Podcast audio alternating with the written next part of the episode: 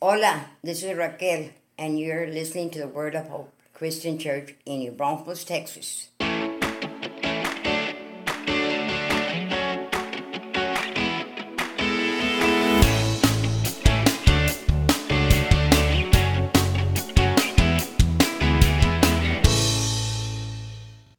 Hi, everyone. I'm Pastor Tim with Word of Hope Christian Church in New Braunfels, Texas, and this is your Sunday sermon. Welcome. We're glad you're here. It is Sunday, February 26th. I'm really thankful that you joined us again this week as we close out our series, Word to the Wise. I hope this has been a helpful and practical series, and I hope you've gained some insight from Proverbs and other sections of Scripture about such topics as a healthy fear for the Lord, wisdom with work, and last week, wisdom with words. We're ending the series today by talking about an important part of our lives. Some of us are married, some of us are not. Either way, as we talk about wisdom in marriage today, I want to say that the principles we're going to talk about will help you gain wisdom in all of your relationships, not just within the context of marriage. Now, I've got a whole lot more I want to share with you in that, but right now, as always, let us open with a word of prayer. Gracious Heavenly Father, Almighty God, Lord, thank you for this amazing day that we have breath today, that we can engage you today through your word. Lord, teach us as we wrap up this series about wisdom in marriage. Help us all to understand. In Jesus' name. And everyone said, Amen. There's nothing more painful than having unhealthy communication with the one you love. In the communication process, wisdom is knowing what to say and what not to say. And with that in mind, I recently came across a very interesting list titled 27 Things Not to Say to Your Spouse. Here they are. Let me run through them real quickly. I told you so. Number one, you're just like your mother. You're always in a bad mood. You just don't think. It's your fault. What's wrong with you? All you ever do is complain. I can't do anything to please you. You got what you deserved. Why don't you ever listen to me? Can't you be more responsible? What were you thinking? You're impossible. I don't know why I put up with you. I can talk to you until I'm blue in the face and it doesn't do any good. I can do whatever I like. If you don't like it, you can just leave. Can't you do anything right? Well, that was stupid. All you ever do is think of yourself. If you really loved me, you'd do this. You're such a baby. Turnabout is fair play. You deserve a dose of your own medicine. Hey, what's your problem? I can never understand you. And the last one, the 27th thing you should not say to your spouse is, Do you always have to be right? You know, God designed marriage to be the number one priority in our lives outside of our relationship with the Lord. And if we really want to have a thriving marriage, it's got to begin with valuing our spouse above ourselves. The main text for today is one simple verse Proverbs chapter 12, verse 4. Proverbs 12, 4. So open your Bible or Bible app to Proverbs 12, 4 and follow along as I read. Here's what it says An excellent wife is the crown of her husband but she who causes shame is like rottenness in his bones. Now, with this verse in mind, I want to talk about six key things that will give you a joyful marriage. Okay? Here we go. The first one is a good marriage is a place of sanctity and honor. I see sanctity and honor in Proverbs 12:4. It states that an excellent wife, a man too for that matter, is the crown. A crown suggests a throne. A crown suggests a kingdom. Have you ever heard the statement, a man's home is his castle? The old familiar quote suggests a place where people can have things that they want. When you're blessed with a good spouse, you'll be as happy as though you were a king or queen. You might get beat down in this world, but when that long day is done and you step wearily into your home, you are royalty. So then, receiving respect, honor, and love is a crown. A practical example of this would be when a wife speaks in a respectful, honoring tone, or when a husband speaks in a loving and gentle way. Then the home becomes kingly and queenly. It's the fact that while men and women are profoundly different, all of us appreciate receiving honor and respect. If husbands and wives see their differences as endearing rather than annoying, then they'll have a home of honor and respect. But understand this the devil is out to destroy every home. The devil is out to lure people into things that will hurt and destroy lives. God has given married couples a great gift, and that gift is each other. Every home ought to be a place of honor and sanctity, a place where you can come home and feel like your children and your wife or husband and others are respectful. The next key is this attitudes and actions are either a public rebuke or praise. Again, look at Proverbs 12:4. It says, "An excellent wife is the crown of her husband." We're either a crown or a crumb. A crown doesn't make a person a king. A crown is just a symbol of something. It's a sign that a great honor has taken place. A crown reflects the position bestowed. Our attitudes are crowns. They can become a reflection of who my spouse is. When my attitude is sour, then I'm saying publicly my wife is sour. If I have the time to serve God in ministry, then much of that credit goes to my wife who has put off her own needs to take care of our home so that I can serve the Lord. If I have energy and I'm not always sick, my wife gets the kudos because she plans balanced and healthy meals and makes sure that we're not always just eating fast food. If I'm at peace tonight and if I have a gentle spirit, my wife is to be honored because she has met my intimate needs. There's always ways that a husband may crown his wife. Dear lady, hear me today. If you have a husband who willingly provides for your housing, food, and transportation needs, you ought to praise him.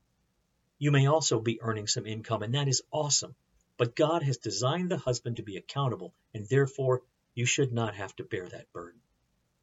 When an attitude is moody, grumpy, and crabby, it's a public rebuke to our spouse that they're not meeting our needs. When we walk around in a sour expression, it's as if we're saying to everybody, if I had a better husband or a better wife, things would be way better. A crown is a visible symbol. It's the thing that everybody sees first. When you see a person with this beautiful crown, your eyes are drawn to the crown. Our tone, our choice of words, our facial expressions, they're all crowns. We represent our spouse, therefore we should be a positive reflection. And not only should we avoid correcting each other in public, Respect should be given and noticed in the home as well. When the children sass their dad, mom, you ought to be up in those kids' face and straighten that thing out right away, and vice versa. One day when I was a junior teen boy, I got the idea that I could call my mom the old lady. So one evening after my dad came home from work, I said that phrase to my mom. And my dad looked at me, man, his eyes were like laser beams. And he said, Excuse me? What did you just call your mom? Now, about that time, his lips started getting real tight, you know, rolled back, and his jaw tightened. And I knew the hammer was about to fall because he was getting up out of his chair. And it did. I got my mouth washed out with soap. And let me tell you what, that soap went so far in between my teeth, I was blowing bubbles for a week. No kidding. And from that day forward, I said to myself, Self, since I value my life, I will never say that again. Make sure that your home is a place of sanctity. Make sure that others recognize that this is the place where the husband is honored and where the wife is esteemed. The third key to a successful marriage is this strong Christians make for strong marriages. Again, Proverbs 12:4 An excellent wife is the crown. As you can see, this verse states that crowns belong to excellent people. Another word for excellent here is virtuous. Notice the integrity. Notice the moral fiber of this man and this woman. They are people of virtue. In their personal world, they have a walk with God. They have time to praise with God, a time in the Word, and they worship God consistently. We have a responsibility, beloved, to be close to God for our spouse's sake. Your spouse needs a spiritual husband and or wife. Strong Christians should not only have their private world in order, but also their public. Good Christian husbands are men who are hard workers, provide security, and are good managers of the household money. The wife is resourceful, a good saver and helper, perhaps a contributor financially as well, but also a strong contributor to the hopes and dreams for the family. We also ought to be strong Christians that are faithful to church and ministry. We ought to be the kind of people that when we have a God given task, it becomes a sacred duty. Whether you are stacking chairs, whether you are greeting someone, whether you're on a more visible ministry like a worship team or giving devotions, it doesn't matter. What we do should be done as if it is a sacred duty unto the Lord. Now, I'm convinced that if we are having marital issues, the first and most important thing to do is get spiritual. Two spiritual people have a greater possibility of working things out than one worldly and one spiritual, or both worldly for that matter. If you can both get as spiritual as you possibly can, I have just got to believe that even in the absence of compatibility, somehow you're going to make it work. Since God tells us that we can love even our enemies, then surely we can learn to love our spouse. Godly character is the greatest way to make a great marriage. The fourth key to a joyful marriage is this there is a one woman, one man commitment. Again, Proverbs 12:4. An excellent wife is the crown of her husband, but she who causes shame is like rottenness in his bones. To be my spouse's joy and crown, there must be a one man to one woman commitment. It clearly states that an excellent woman is a crown to her husband, not another woman's husband. It's his wife. His eyes are for her only. A woman's heart is for her husband only. Let me ask you this, beloved where's your heart today? Does your friend have your heart or your husband's? Does your mom still have your heart or have you given it to your wife? Is your heart with someone at work or home? And let me say, I have heard recently more people referring to work wives and work husbands. We need to stop that. That is not biblical in any way, shape, or form. I understand what it means. But we as Christians need to stop because the people I'm hearing it from lately are supposedly Christians. That just needs to be out of our vocabulary. In Exodus 20, verse 17, commandment number 10 of the Ten Commandments reads, You shall not covet your neighbors, and there's a whole list of things, but the point I want to draw you to is this You shall not covet your neighbor's wife. We are to never, ever think that we would be better off with another person's husband or wife. We need to recognize that God has already given us everything we need for our happiness. There should be an intentional faithfulness for the body, soul, and spirit of our spouse. There has never been a day when temptation has been so convenient and so wide ranging. We must not cheat on our spouse, either physically or emotionally. Now, here's a rhetorical question I don't expect you to answer. Just think about it. Are you more loyal to anybody else than to your spouse? And what would your spouse say? Do you have more of a connection with a friend, mother, or daughter than your husband? Brother, are you closer to your buds than your bride? There must be nothing or no one that comes between a husband and a wife. This is our highest priority. Our eyes and our commitment should be to them. Barbara Bush, former First Lady, once gave a commencement address at Wellesley College. In her speech, she said some powerful words about marriage, and this is what I want to share. And I quote As important as your obligation is as a doctor, a lawyer, or a business leader, your human connections with your spouse, your children, and your friends are the most important investments you'll ever make. At the end of your life, you will never regret not having passed one more test, not winning one more verdict, or not closing one more deal. But you will regret time not spent with your spouse. End quote. May God give us a steadfast commitment to our spouse. Amen. Amen. The fifth key is this each is supportive of each other's roles. If I'm going to do marriage wisdom's way, I'm going to be supportive of the roles of a husband and wife. You cannot read Proverbs 12:4 without realizing that there are some definite roles that are defined. In this verse, the husband is depicted as the head and the wife as the crown. A crown can't function unless there's a head. A head just doesn't have the same influence without a crown. The husband willingly assumes the role of spiritual leader. 1 Peter 5 2, Peter reminds aspiring pastors that they should take the oversight. Don't just sit there and twiddle your thumbs. Take it, embrace it. My dad didn't become a Christian until right before he died. He wasn't the godly father by scriptural standards, but he was a very good man and a really good dad. But we never had family Bible time. Yes, we went to church every Sunday from 0 to 21 years of my life. He even taught sixth grade Sunday school for 11 years. But Bible teaching and praying, they were absent from my home. The biblical guidance we're getting here says to the husbands, you ought to tell your family what time family Bible is. You ought to help your children have a schedule that will assist them in having a godly life. You ought to make sure that there is time for dinner when everyone sits down together and cell phones and all electronic devices off to the side, and you ought to make sure that there is Christ honoring music in your home. Husbands, Ephesians 5:23 says, "You are the head of your wife, as Christ is the head of the church." Men, if you will take the leadership, your wife will follow. You've got to be lovingly stronger than her. You've got to be the strongest one in the family. Strength is not meanness or harshness or loudness, but godly determination.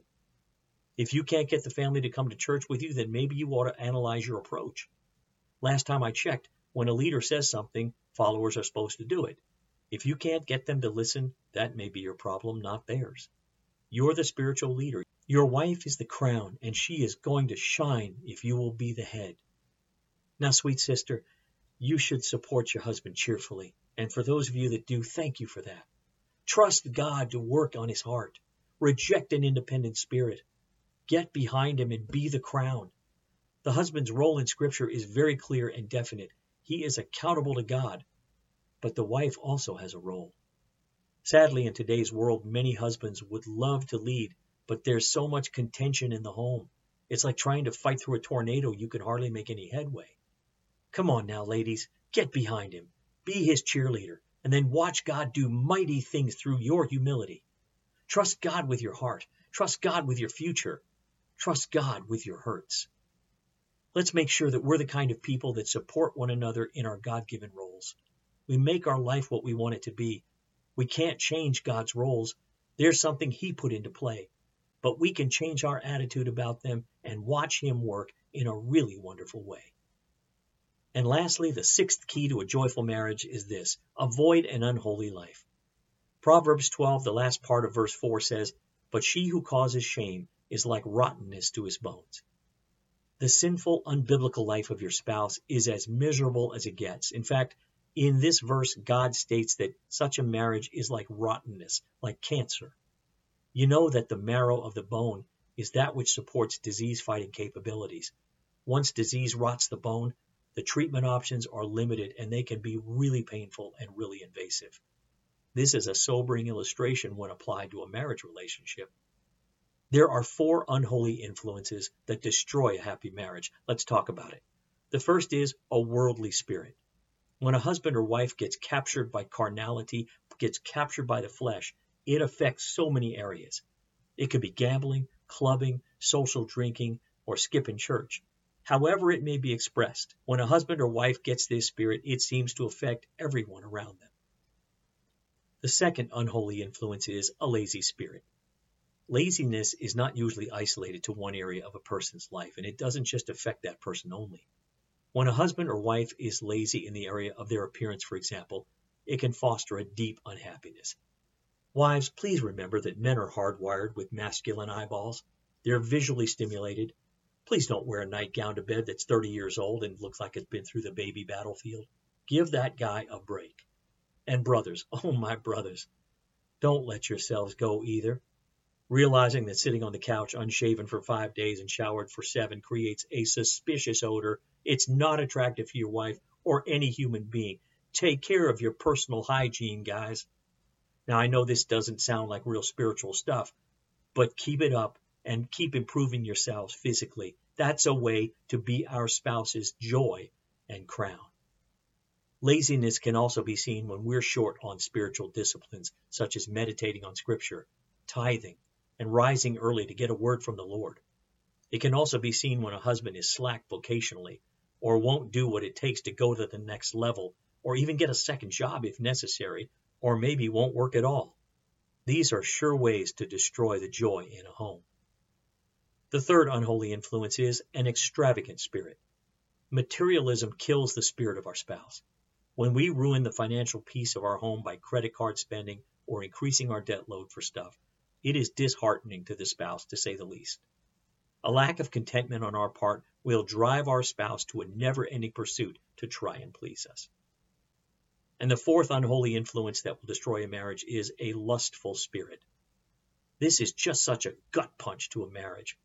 There's nothing more betraying than to find out that your spouse has been unfaithful. Whether it is emotional or actual, cheating is a terrible disservice to the one who's given their life to serve and to be your companion. An unholy husband is a great grief to a godly wife. It breaks her heart deeply. She is a tender and sensitive vessel. In fact, God calls her a weaker vessel. An unholy wife is a great disappointment to a godly husband. It is tragic when a good man has to hang his head in public shame because his wife is not a godly woman. In private, his soul is in agony. We must stay clear of anything and everything that tries to steal the honor of our marriage. So let's recap real quickly the six things that we've talked about today for a successful marriage. They are number one, a good marriage is a place of sanctity and honor. Number two, our attitudes and actions are either a public rebuke or praise. Number three, strong Christians make for strong marriages. Number four, there is a one woman, one man commitment. Number five, each is supportive of each other's roles. And lastly, avoid an unholy life. The late pastor Dr. E.V. Hill, formerly of Central Los Angeles, was caught up in the midst of incredible racial tension. Even though he was a voice for righteousness, calm, and reconciliation, he got a threatening call saying that he would be killed if he didn't stop. He realized enough to know that this was not an idle threat. The people who called said they would bomb his car if he didn't quit. The very next day, when he went outside, he noticed his car wasn't there. Just then he saw his wife driving up in the car. He ran out to her and cried out, What are you doing? She looked him in the eye and said, Honey, I wanted to make sure that there was no bomb in this car that could explode on you. Now that, dear friends, is truly a crown. Proverbs 12:4 says, An excellent wife is the crown of her husband, but she who causes shame is like rottenness in his bones. As we close out this sermon series, here's a word to the wise. May God help us to be a crown and a joy to our spouse. And all God's people said, Amen.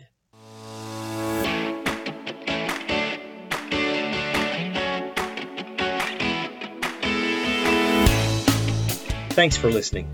Join us again next time for another encouraging message from God's Word. To find out more about our ministry, look us up on the web at www.whccnb.org. Word of Hope Christian Church. Real people, a real God, real hope.